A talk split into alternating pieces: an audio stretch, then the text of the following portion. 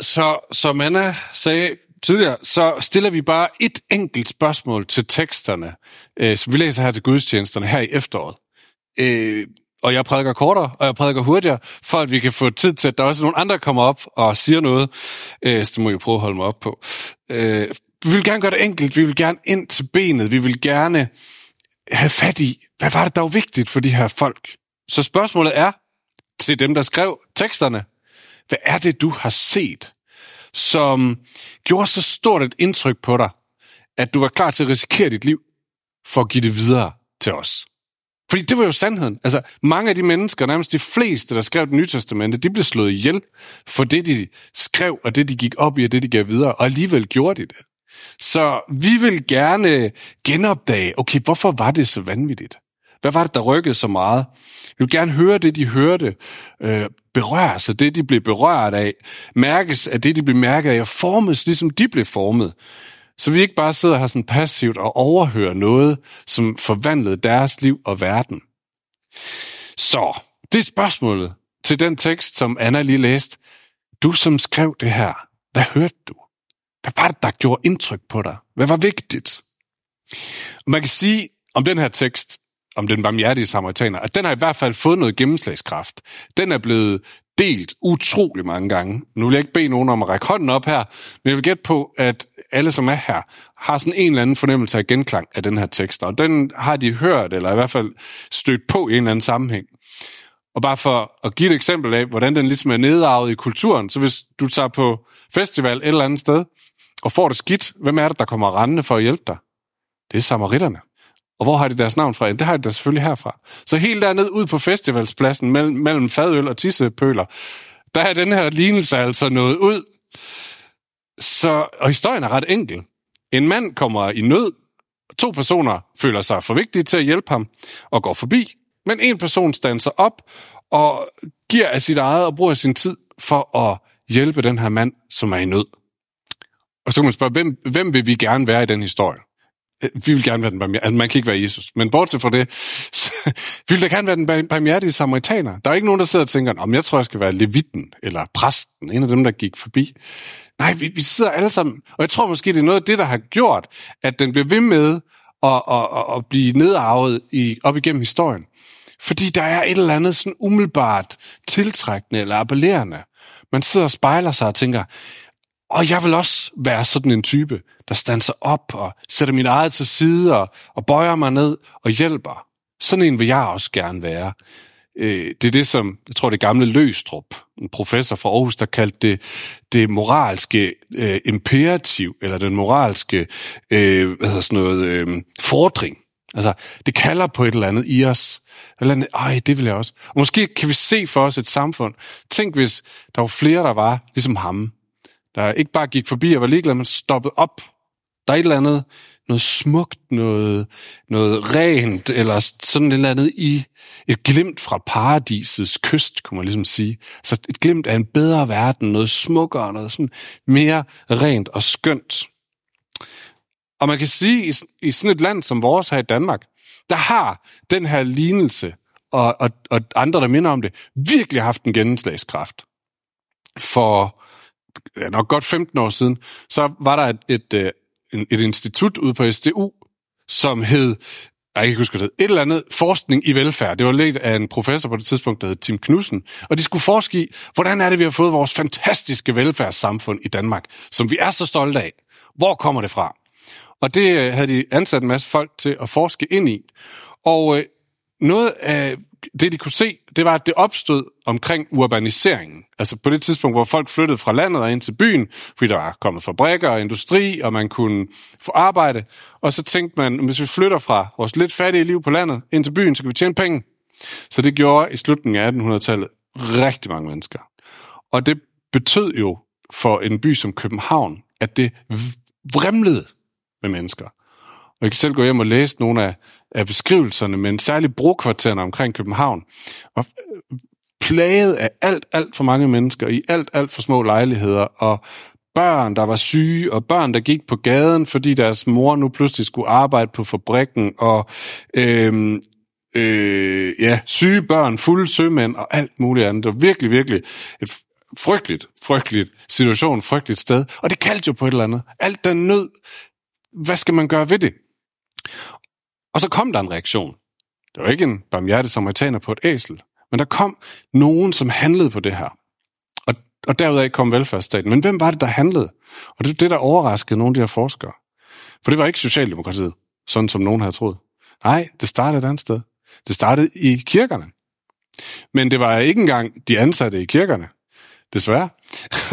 Det var de frivillige, og det var faktisk oftest de frivillige kvinder, sådan lidt velstillede kvinder, som kiggede på den her nød ude på vejen, og de kunne have siddet og tænkt, ej, pyha.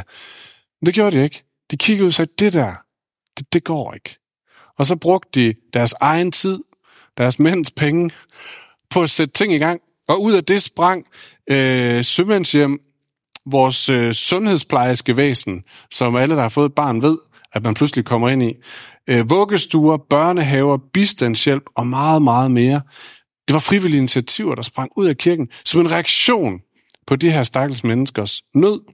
Og så senere blev det overdraget til Socialdemokratiet, Louis Pio og staten osv. Men startede der. De her kvinder havde hørt kaldet fra Jesus. De havde fanget hans vision om at være den slags menneske og skabe det slags samfund. Og så begyndte de at leve på en måde med Guds riges værdier og bygge et samfund op af det. Og så kan man jo begynde at filosofere over, kan vide, om det også er det, der bliver begyndelsen på det, man lidt, eller meget negativt i dag snakker om som, som performancekultur eller stress- og angstsamfund. Fordi vi har kun det her moralske imperativ, den etiske fordring tilbage om, du skal være sådan her, du bør være sådan her. Øhm, og, og, og det presser os måske i dag mere, fordi vi er kommet væk fra kilden. Vi er kommet væk fra, hvem var det, der fortalte den her historie? Og hvorfor fortalte han den egentlig? Det er kun blevet til, men det er noget, man bør. Fordi, hvis du spørger de gamle kirkefædre, så var det her, som jeg lige har snakket om, det var faktisk ikke den primære øh, hensigt med den her lignelse. Det var ikke den primære hensigt at få skabt et smukt samfund. Det siger både og jeg har skrevet nogle af dem ned. Ioneus og Clemens og Alexandria og Origenes og Augustin og alle mulige andre af dem, der skrev i de første to-tre århundreder. De sagde, nej, der var en anden pointe. Der var en anden pointe med lignelsen, som vi måske som samfund og måske som kirke lidt har mistet. Og for at få fat i, hvad det er, så skal vi lige øh, tilbage til, hvorfor fortalte Jesus den her lignelse? Det var jo ikke bare sådan, at han sagde, nu skal jeg læse en god historie for jer. Nej, det kom jo ud af noget. Det kom ud af den her lovkyndige mand, der kommer og siger, Jesus, hvordan kan jeg arve evigt liv? Hvordan kan jeg blive frelst? Eller hvordan kan jeg blive sådan en person, som Gud elsker? Og hvis man skulle oversætte det op til vores kultur, hvordan er det, jeg mit liv lykkes? Og så svarer Jesus med et modspørgsmål. Han er en god pædagog, så han siger, hvad siger loven? Og manden er velforberedt, så han siger, at loven siger, at jeg skal bare elske Gud og elske min næste. Det er det, jeg skal. Er det et dårligt svar? Nej, det er det faktisk ikke. På et senere tidspunkt bliver Jesus spurgt, hvad er det vigtigste bud i loven? Og Jesus han svarer præcis det samme. Du skal bare elske Gud og elske de næste. Det er det, det handler om. Så enkelt er det. Hurtig side note. Jeg tror nogle gange, at vi måske endda i vores kirke har en tendens til at gøre det med Jesus og kristendom alt for kompleks. Der er så meget, vi skal forstå og kunne argumentere for. Og det, de får, vi får at vide her, nej, det er, det er meget, meget simpelt. Det handler om at elske Gud og elske mennesker. Det handler om at bruge tid med Gud, lære ham at, lære, lære at finde ud af, hvad han er for en, så vi kan elske ham. Og så begynder at elske de mennesker, han har skabt. Mere besvær er der ikke i det. Behøver ikke så mange tanker. Tilbage på sporet. Så man svarer det her, øh, man skal elske Gud og mennesker. Og jeg tænker næsten, Jesus har været klar til at give ham en high five og sige, præcis min ven, du har fanget den så får den lovkyndige alligevel kolde tær, fordi måske er han gammel nok til at vide, ja, men det er måske faktisk ikke så nemt at møde alle mennesker med kærlighed og omsorg. Øh, måske er han over 20, og så han kender sig selv godt nok til at vide, det er faktisk lidt svært. Så han forsøger ligesom at få Jesus til at lave en afgrænsning. Så, men hvem mener du, Jesus, øh, jeg skal elske? Der må være en afgrænsning. Og så er det, Jesus fortæller den her beretning, eller den her lignelse. Og hvis han havde håbet på en afgrænsning, så bliver han slemt skuffet. For det får han nemlig overhovedet ikke. Så de første to, vi møder i lignelsen, præsten og farisæeren, eller og levitten hedder det, som begge to går forbi, de forsøger sig med en afgrænsning. De, de siger, puha, han har slået sig. Jeg kunne hjælpe. Og så igen, jeg er på vej hen for at tjene han i menigheden. Og hvis jeg øh, rører ved ham, så bliver jeg ifølge jødisk lov rituelt uren, og så kan jeg jo ikke forrette min tjeneste. Og det går ud over en masse mennesker hen i templet. Så nej, det gælder nok ikke for mig. Det, det behøver jeg nok ikke. Og så går de videre. Og vi den lidt på afstand kan godt mærke, hvor hul det lyder. Hvad er det for en undskyldning? Men i deres øre var det nok, jamen, det er fair nok, det, det behøver jeg så ikke. Og så kommer der den her mand, som er taneren. Og han har faktisk tværtimod alle mulige gode grunde til at afgrænse sig og sige, det er ikke mit ansvar. Fordi han er ikke fra mit folk, tværtimod, så er han fra det folk, der har undertrykt mit folk i mange år. Så jeg skylder ham ikke en skid. Så han har næsten en, en, en gyldig grund til at sige, det er ikke mit ansvar. Men det er lige præcis ham, der stopper op, sætter sig ned, bruger af sin tid, bruger af sine penge på den her mand. Så den lovkyndige spørger, hvem er, det, hvem er det, vi skal tage? Og Jesus svarer, at når det handler om at elske de næste, så er der ikke nogen afgrænsninger. Det er bare alle sammen. Sådan er det. Sidste sommer var jeg på stranden øh, med min familie. Det var der ikke rigtig været grund til at gøre i år, kan man sige, med vejret. Ikke på grund af min familie, på grund af vejret. Men sidste år var jeg på stranden, og længere hen ad stranden, der sad der et par, som tydeligvis var misbrugere. Og halvdelen af tiden, så skændtes de helt vildt, så gnisterne fløj, og den anden halvdel af tiden, så gjorde de det modsatte, og en del af tiden havde de badetøj på, og en del af tiden havde de ikke badetøj på, og alle andre på stranden var grebet, øh, kigget med sådan, I ved, sådan øh, fornøjet afsky, eller hvad man nu siger, på de her mennesker. Og jeg sad og diskuterede med mig selv, burde jeg sætte mig hen ved siden af dem? Bare snakke med dem. Og jeg havde så mange undskyldninger. Ah, jeg kan ikke gøre nogen forskel overhovedet. Jeg har ikke kompetencerne, de vil ikke lytte til mig, det kommer, ikke, det kommer bare til at virke dumt osv. Så, videre. så til sidst kom politiet og tog sig af dem. Og jeg sad tilbage med en elendig smag i munden. Helt vildt. For alle mine undskyldninger, de lød så hule. Så hule. Det kan godt være, at jeg ikke kunne have gjort en forskel, men det var ikke en undskyldning. Mit kald var til at elske dem. Jeg kunne ikke bare sige dem, det er ikke mit ansvar. Nej, mit kald er til at elske dem, og det gjorde jeg ikke. Jeg kunne ikke. Og måske tror jeg ofte, at det bliver vores oplevelse af Jesu etiske fordring. De der ting, som han beder mig om at gøre, når jeg følger ham. Ja, det er vildt smukt, Jesus. Jeg kan godt se det. Ja, det er svært.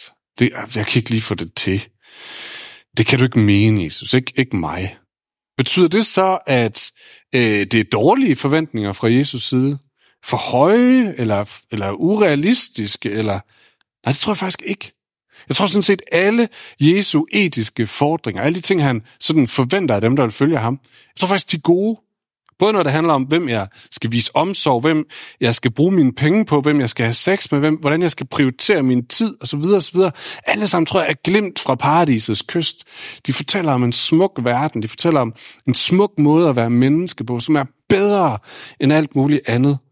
Og de bliver ikke dårligere af, at jeg synes, at det er godt nok svært at leve op til. Det bliver de ikke dårligere eller mere forkert af. Vi skal ikke sænke baren for Guds vision, bare fordi vi synes, det er vanskeligt. Men hvis ikke vi sænker baren, hvad er så, hvad er så alternativet, konsekvenserne? Det er, at jeg bliver knust under de der forventninger. Det er, at jeg kan faktisk ikke leve op til det. Og det efterlader mig med sådan en konstant dårlig samvittighed, en konstant følelse af ikke at lykkes, ikke at kunne leve op til det. Hans visioner er smukke, men de opleves uopnåelige. De knuser mig. Det kan da ikke være det, du ønsker, Gud. Det kan ikke passe. Må vi rette dine standarder til, ikke? Måske var det lige præcis der, Jesus han gerne ville have den her lovkyndige hen. Der var han får en oplevelse af, men det kan jeg jo ikke, det her. Det, det, det er jo smukt, men det er også for svært. Det var det, der var kirkefædrenes påstand. At den lovkyndige skulle derhen, hvor han opdager, men det er jo mig, der ligger knust i grøften. Det er jo mig, der ikke kan det, jeg gerne vil. Det er jo mig, der ikke formår og leve det smukke liv, som Jesus han sætter foran mig. Det er mig, der har brug for en barmhjertig samaritaner, der kommer hen og siger, jeg ser dig, jeg løfter dig op, jeg tager mig af dig. Så, så på spørgsmålet, hvordan kan jeg arve evigt liv? Hvordan kan jeg blive sådan en, som Gud elsker? Hvordan kan jeg lykkes? Er svaret, men det kan du ikke. Livet knuser dig. Igen og igen. Det er realisme. Det er jo virkeligheden. Bare spørg Danmarks ungdom. Livet knuser dig igen og igen. Men svaret fra Jesus er her, men Guds rige er for dem, der er knust. Guds rige er for dem, der er røget i grøften med deres liv. Guds rige er dem, der prøvede og prøvede, og alligevel ikke formåede det. Og Jesus er først og fremmest den barmhjertige samaritaner, der møder os der, hvor det er allermørkest. Ikke for at håne os, men for at sige, jeg har set dig. Du er dybt, dybt elsket. Lad mig løfte dig op igen. Der, hvor vi har lyst til at kaste os ud fra en bro, fordi vi formår ikke det her liv. Eller flygte ud i en skov. Så er det ham, der kaster sig ud fra en bro, for at, fordi, for at vi ikke behøver det. Ham, der dør på et kors, for at, for at mørkets dom ikke skal være det sidste ord, der bliver sagt over vores liv. Jeg tænker, at nogle af os kommer nok i kirke og ved, at vi er knust. Vi har den der fornemmelse af livet lige nu. Standarden er så høj, der var så meget, jeg gerne ville, og jeg kan slet ikke leve op til det. Vi kender godt til at blive knust. Og Jesu ord her, evangeliet, er en vand, eller er vand på det her tørre ørkenjord. At han siger, det ved jeg godt, men jeg standser lige her ved dig, og jeg fortæller dig, at jeg har set det, og du er dybt, dybt elsket. Jeg skal nok løfte dig op. Jeg betaler for dig. Kom op på mit æsel, så rider vi videre. Og nogle af os kommer måske til kirken og er mere motiveret af Jesu etiske fordring. Jesus der siger, kom, lad os gå ud og forvandle Fyn. Lad os gå ud og bringe håb til studerende. Lad os gå ud og bringe håb til hjemløse. Lad os gå ud og bringe håb til familier i skilsmisse. Lad os, lad os, lad os tro på, at der er noget smukkere. Et bedre verden, et bedre liv. Lad os gøre det. Nogle af os kan mærke, ja, den er jeg klar på. Kom on, fortæl os, hvad vi skal gøre. Og Jesus siger, sådan, kom on, så løber vi. Nu, nu. Fordi det er det, han gerne vil. Men jeg tror samtidig, at han siger, lad os, men, men lad os ikke tro, at det kommer, hvis bare du tager dig nok sammen. Og du må ikke lede folk hen til at sige, kom on venner, hvis bare vi gør os umage, så kommer det. Nej, lad os, lad os blive lidt hen til ham, der siger, at han er den barmhjertige samaritaner. At det er her, der er håb. At det her, der er trøst. Fordi først når vi er der, kan vi blive sendt ud, uden at skulle klare det selv. Godt, jeg skal stoppe nu. Så hvad har du set, du som gav os den her beretning? Du som leverede den videre med far for dit liv? Jeg har set et glimt af paradisets kyst. Jeg har set et glimt af noget, som er så smukt. En måde at være menneske på, et samfund. Wow. Men så har jeg set noget andet. Jeg har set, at jeg er langt, langt værre selv, end jeg frygtede. Men Jesus er langt, langt bedre, end jeg forventede. Så det er jo den her beretning. Hvad har du set? Og så har vi som anden highlight inviteret øh, Karl Margrethe fra Boldbro Netværk, eller hvad det hedder for tiden, op. Og det er for at få en ny historie om, hvad har du set? Så Boldbro har, eller Karl Margrethe har sammen med nogle andre i syv år nu, tror jeg, hver 14. dag lavet fællesspisning for syriske flygtninge og andre folk ude i øh, Boldbro, som er et af Danmarks fattigste postnumre. Og bare blevet ved med at gøre det hver anden søndag i syv år. Og så, så spurgte jeg kammerat, kammerat, hvorfor gider du blive ved med det? Og for i verden? Hvad har du set? Og det vil hun gerne komme og fortælle.